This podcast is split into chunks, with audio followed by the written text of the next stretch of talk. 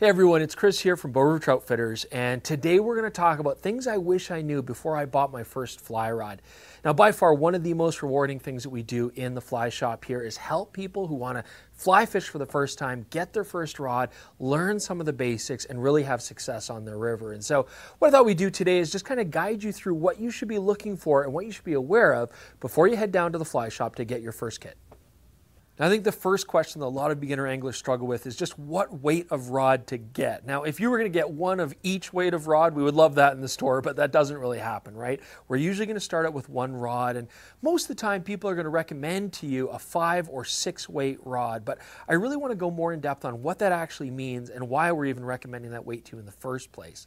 Now, rod weight varies from anywhere from about zero weight rods all the way up to 12 weight, 13 weight, and above. I mean, there's a big range, but the general rule is this the lower the weight number, the thinner, more dainty, more delicate the rod is. And then as you go to higher weight numbers, you can see it gets thicker, more stout. Now, here I've got an example of a three weight rod, and then here I've got an example of an eight weight rod. I think visually you can tell the difference, right? The three weight rod is a lot thinner, less carbon fiber, lighter construction. Here, the eight weight rod is a thicker rod blank, a little more of a stout rod. Now, a lot of people would think that it depends on the kind of fish that you're targeting, which rod you're going to use. And I honestly don't want you guys to think about it that way. I mean, that being said, yes, if I am targeting a much stronger fighting fish like saltwater species, salmon and steelhead, those kind of things, I do need a stronger rod that can put more pressure on that fish, and I will tend to use heavier rods. But especially for trout fishing, where the size of the trout is going to be basically the same, but we're going to use many different rod weights, it really comes down far more to what kind of fly you want to cast and how well you want to cast that when it comes to choosing the right rod weight. Okay, so here in my hands I got a five weight rod, and this is by far the most popular recommendation nowadays as your first fly rod, and that's because it's versatile. But I want to explain why it's versatile. So we're going to look at different ends of the spectrum here when it comes to rod weight. If I had a three weight rod, that's a lighter, more delicate rod, and it's really designed for casting smaller, lighter flies. Really, it's designed for casting dry flies, and so it does a beautiful job when you want nice, delicate casting to rising trout without spooking them. It's great on mountain streams and smaller waters, but it cannot cast heavier flies. It doesn't have enough energy to turn them over properly and present them. Now, if we look at the other end of the spectrum and take a seven weight rod, definitely heavier, definitely more stout, this is a rod designed to throw much heavier flies. I could cast very easily double nymph rigs or streamers all day long with a rod like that. But if I try to cast a light, small, dry fly with a 7 weight rod, it puts out too much energy, doesn't turn the fly over properly, you're not going to get nice presentations, and it's just not the ideal tool for lighter flies. So that's why a 5 weight rod makes a lot of sense. It's right in the middle. I've got enough delicacy here that I could still manage to cast dry flies effectively with nice presentation. But I can also cast some heavier flies, not like a 7 weight rod, but I can still throw some nymphs or lighter streamers out with this, and it just gives me the versatility that if this is my first rod ever, I can tackle many different kinds of water. Okay, so you've got some idea of what rod weight you want to look at. Now it's time to go down to the fly shop, get your hands on some of those rods, and really kind of get a feel for them and see which one speaks to you. And as a beginner, I think that's the most important aspect. Does it speak to you? You know, as you get more into fly rod technology, you're going to learn a lot about different materials for construction, different characteristics, recovery rate, swing weight, how it tracks, you know. And honestly, a lot of that is beyond the scope of this video, and it's beyond the scope of what a first time angler needs to worry about. When you get in the shop, you really just want to start focusing on does it feel good to you? Does it fit your price range? And one thing that we can get a handle on is what kind of action it has. Now, when a lot of people go to a fly shop, the first thing they do is pick up the rod and they start to swing it. And you know, there's only so much you can learn from doing that. It's not that useful, but it can show us one aspect. I'm going to explain it to you. And to be totally honest, when a new fly rod comes in the shop, we all pick it up and we swing it all the time to kind of get a feel for it. But you really got to cast these things to fully understand them. And that's why here at the shop, we actually love taking people to our casting courtyard with the line so you can really see how they perform. But let's get more into how this action works, because that is something we can cover. So we're talking about rod action. We're talking about three basic categories. You've got medium action rods, you've got medium fast action rods, and then you have fast action rods. And to keep it even more simple, medium action rods are few and far between. They tend to just be specialized dry fly gear. It's not something you're really going to encounter and not a good choice as your first fly rod necessarily. So let's focus on medium fast and fast action rods. Now, what action basically dictates is where the energy bends to on a rod. So, for example, a true medium action rod the rod is going to bend well down towards the handle, sometimes even to the point where you feel the rod moving underneath the cork handle. The energy is bending the entire rod through its whole length. Now, medium fast action is going to have a stiffer area here above the handle, but it's going to bend into about the middle of the rod roughly. And then a fast action rod, most of the bending of the rod is just going to be at the tip, and it'll actually have a lot of resistance to bending as you get to the middle of the rod and definitely towards the handle. Okay, so I've chosen a rod here that's got a nice colorful blank just because you can see it a little bit easier on camera. And again, I'm not going to wiggle this up and down. That's not how we cast a rod. I'm actually do some short accelerations and stops because that's really the heart of fly casting.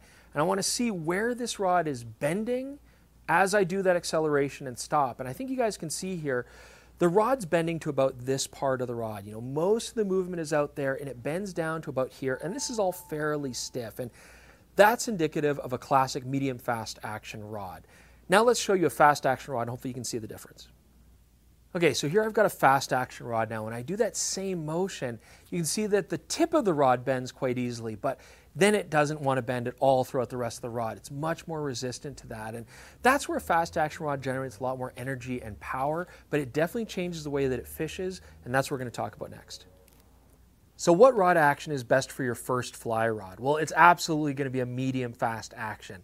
You see, the thing about a true fast action rod is this they are absolutely stiff, which means that when cast properly with skill, they can generate faster line speeds. This means that the fly actually travels physically faster through the air. You can tend to get better distance, you can tend to fight things like strong winds a little bit better, you can even throw slightly heavier rigs and flies. And when you actually do fight a fish, those rods have much more resistance. So against larger fish that need strong action, they can be very effective. However, against lighter fish or with lighter lines, they actually don't act very well as a shock absorber, and you can very easily snap more delicate lines if you don't know exactly what you're doing when it comes to fighting a fish.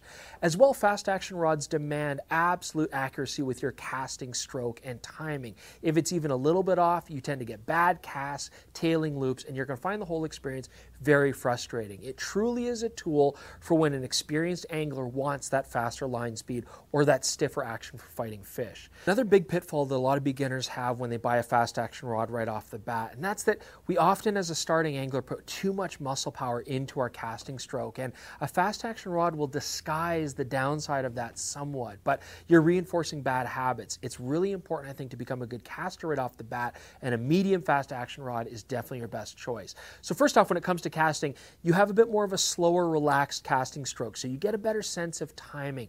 The rod also bends, and you'll feel that bend more, so it gives you that haptic feedback to know when to cast backwards and forwards, and that's a great thing when you're trying to learn how to cast properly.